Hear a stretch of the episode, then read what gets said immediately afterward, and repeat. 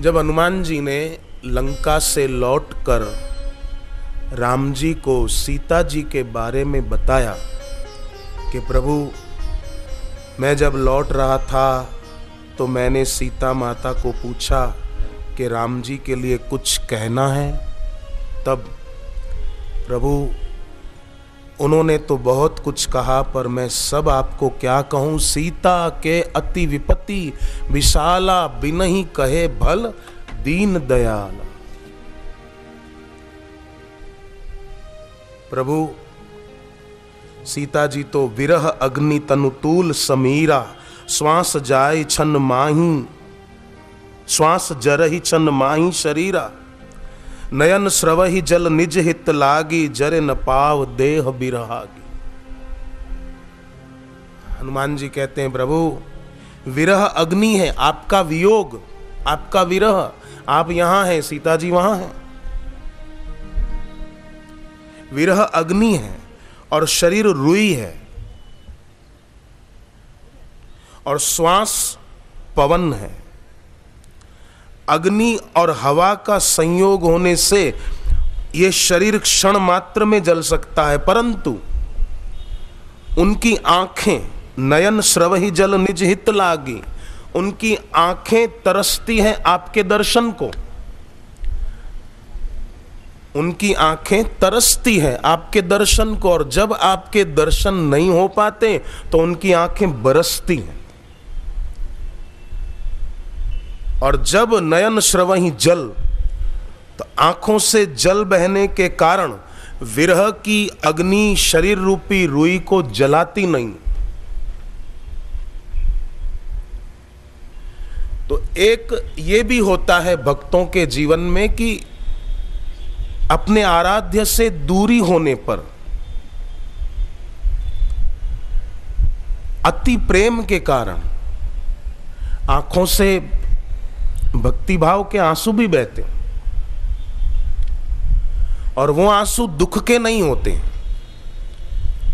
वो आँसू परम आनंद के होते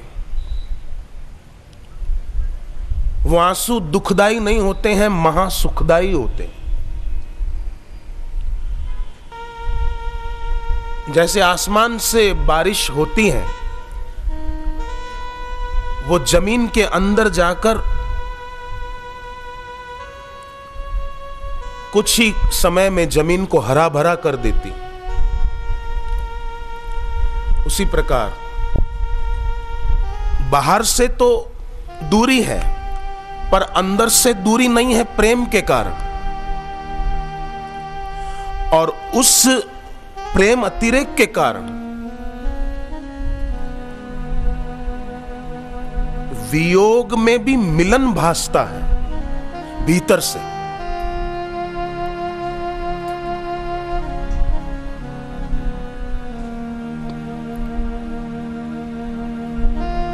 और फिर जो भक्त को रस आता है, जो परमात्मा शांति का अनुभव होता है, उसके आगे दुनिया के सारे सुख फीके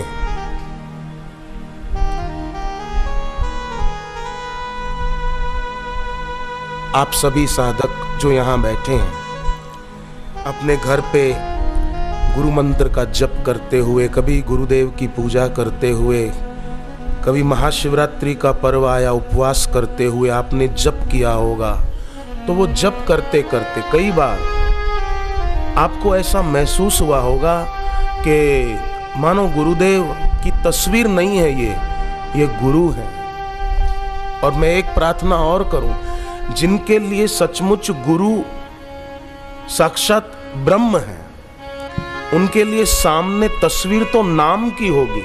और उनके लिए तो साक्षात गुरु ही होंगे। और वे जब आरती का दीपक जलाकर पूजा करेंगे तो तस्वीर की नहीं गुरु की करेंगे। हम अपने घर पे दीपक तस्वीर के आगे नहीं जलाते। हम अपने घर पे दिया बापू के लिए जलाते। तस्वीर के लिए कोई नहीं जलाता। और जिसने तस्वीर के लिए जलाया, उसने सच्ची पूजा जानी ही नहीं।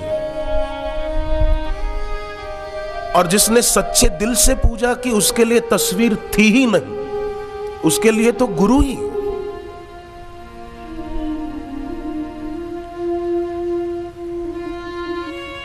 मूर्ति पूजा ये दो शब्द है। ये दो शब्द एक आदमी का अनुभव नहीं हो सकते। मूर्ति शब्द अलग है, पूजा शब्द अलग है। मूर्ति उसके लिए है जिसने कभी पूजा की ही नहीं। और पूजा उसके लिए है जिसने कभी मूर्ति देखी नहीं। जिसने मूर्ति नहीं देखी, जिसने अपने आराध्य को देखा। तस्वीर उसने देखी जिसने कभी गुरु की पूजा नहीं की, और जिसने पूजा की उसने कभी तस्वीर नहीं देखी। उसने अपने गुरु को देखा।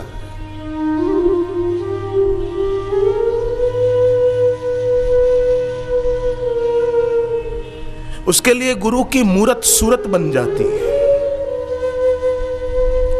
और फिर बाहर से दूरी होते हुए भी एक आंतरिक नैकट्य, आंतरिक निकटता वो बनी रहती है। और यही तो संपत्ति है। हनुमान जी क्या कहते हैं कि प्रभु नयन श्रव ही जल उनकी आँखों से जल बहता है। सीता जी का कितना प्रेम होगा राम जी के लिए। ज़रूर सीता जी को दूरी में भी निकटता का एहसास होता होगा कि मेरे राम जी मेरे साथ हैं, तभी तो। सोने की लंका का राजा रावण जो मायावी शक्तियाँ रखता था, वो सीता जी से अपनी मनमानी नहीं करवा पाया।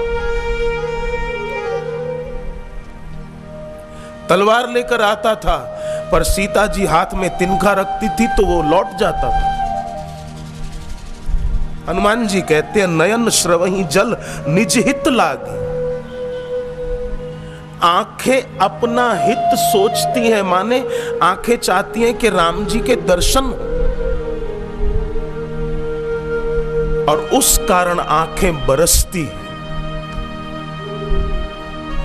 कि शरीर जल गया तो राम जी का दर्शन कैसे होगा? आँखें इतना जल बहाती है कि विरह की अग्नि शरीर को जला नहीं पाती।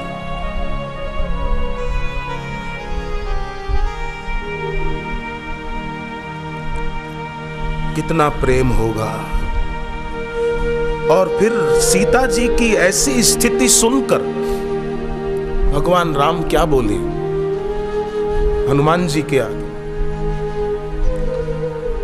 सुनी सीता दुख, सुनी सीता दुख प्रभु सुख आयना अब सुनिए, सीता जी का क्या हाल है ये राम जी ने सुना हनुमान जी के मुख से?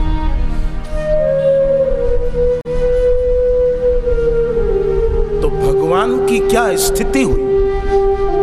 सुनी सीता दुख प्रभु सुख अयना सीता जी का दुख सुनकर सुखों के भंडार राम जी। प्रभु सुख अयना भरी आए जल राजीव नयना। राम जी की आँखों में आँसू आ गए। प्रेम के प्रेम के। जिनकी आँखें रूखे रेगिस्तान की तरफ़ उनको ये भक्ति की महिमा पता नहीं चलती। वो खुद को बड़ा ऊँचा मानकर, ऊँची अनुभूति से बहुत वंचित रह जाते हैं। तुलसीदास जी ने इसलिए कहा, दलन मोह तम सोस प्रकाशु, बड़े भाग और उर आवही जासु। जिसके बड़े भाग होते उसको ये भक्ति प्राप्त होती सबको नहीं हो सकती। देखो सारे विश्व को प्रभु नाच नचाते हैं। और उस भगवान को प्रेम नाच नचाता है। वो भगवान प्रेम के वश हो जाते हैं। इसलिए भगवान सबको अपनी ये प्रेम लक्षणा भक्ति देते नहीं उसी कारण तो देखो कई लोग संतों, महापुरुषों की आलोचना में भी तो लग जाते हैं। उनका भक्ति से दूर का वास्ता नहीं है। भगवान सबको नहीं देते। बड़े भाग और आवही जासो, जिसके बड़े भाग होते। भगवान जिसको खूब अपना मानते, उसी को ये प्रेम लक्षणा भक्ति प्राप्त होती। है उन्हीं की नज़र स्वयं पर, ईश्वर पर, गुरु पर होती है। उनकी दृष्टि में दूसरे पदार्थ महत्वपूर्ण नहीं होते। उनकी दृष्टि में गुरु, भगवान भगवान का नाम, गुरु का ज्ञान वो महत्वपूर्ण होता है। जैसे आप लोग आते हैं हर पूर्णिमा पर, गुरुदेव के दर्शन के लिए कई पूनम व्रतधारी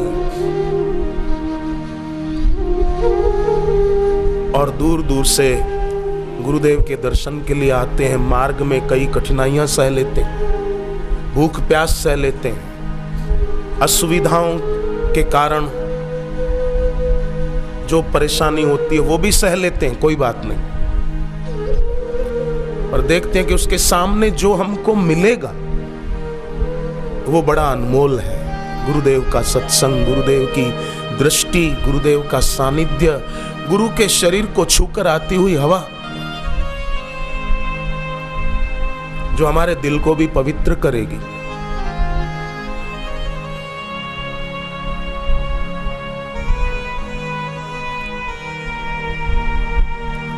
उस पर नज़र होने के कारण हर असुविधा, हर कष्ट तितिक्षा मानकर साधक सह लेते तो राम जी कहते हैं, वचन काय मन मम गति जाही? वचन से, कर्म से और मन से जिसको मेरी ही गति है, माने मेरा ही आश्रय है, जिसकी नज़र कहीं और नहीं है जिसकी नज़र केवल मुझ पर है।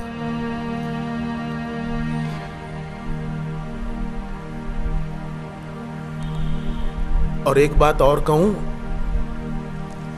कि भक्त अगर नज़र चूक भी जाता है ना तो भी भगवान उस पर कोप नहीं करते हैं। जैसे वाली ने जो गलती की, वो गलती सुग्रीव ने भी की।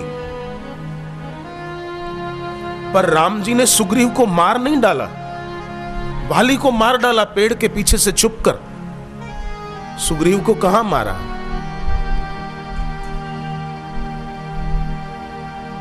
वाली को भगवान ने जो तीर मारा था, वो तीर फिर से राम जी के पास आ गया लक्ष्मण जी ने पूछा, ये किस लिए?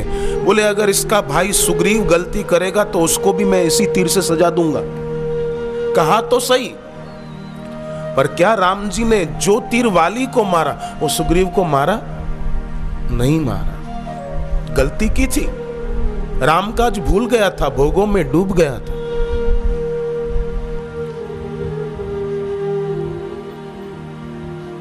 और लक्ष्मण जी तथा हनुमान जी सुग्रीव को रामकाज की याद दिलाते। तब सुग्रीव कहते अपने समस्त भाइयों को, साथियों को।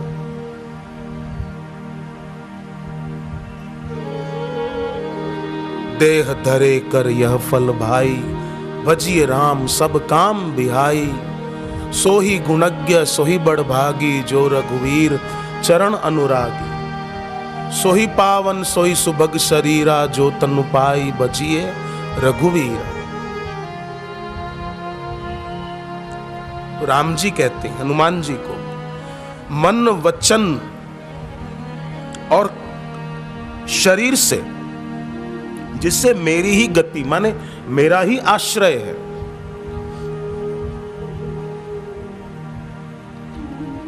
ऐसा जो भक्त है, स्वप्ने बूझिए विपत्ति की ताही, उसको स्वप्ने में भी कोई विपत्ति नहीं आ सकती। ये भगवान राम कह रहे हैं, राम जी। बोलने वाले भगवान राम हैं और सुनने वाले हनुमान जी बड़ी ऊँची परंपरा से ये ज्ञान आया ये सीख आई है, ये आश्वासन आया इसमें समझ भी है और आश्वासन भी समझ ये है कि वचन काय मन मम गति जाही मन, वचन और कर्म से हमारी गति और न हो। हम लोग और के आश्रय में न जाएँ, और जगह से सुख पाने की इच्छा न करें, ये सीख है और आश्वासन है भगवान राम का कि स्वप्ने बूझिए विपत्ति की ताही। क्या उसको सपने में भी कोई विपत्ति आ सकती है?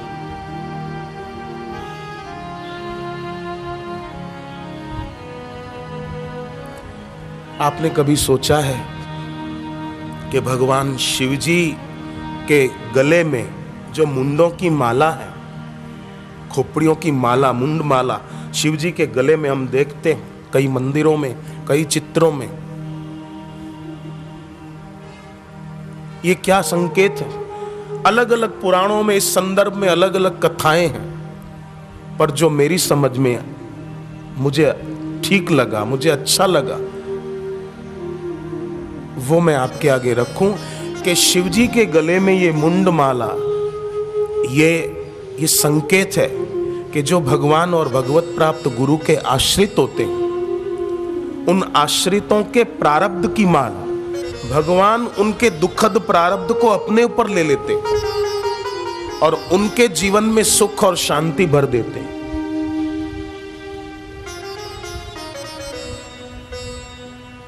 राम जी सीख देते हैं, वचन काय मन मम गति जाही, स्वप्ने उबूझिए विपत्ति की ताही।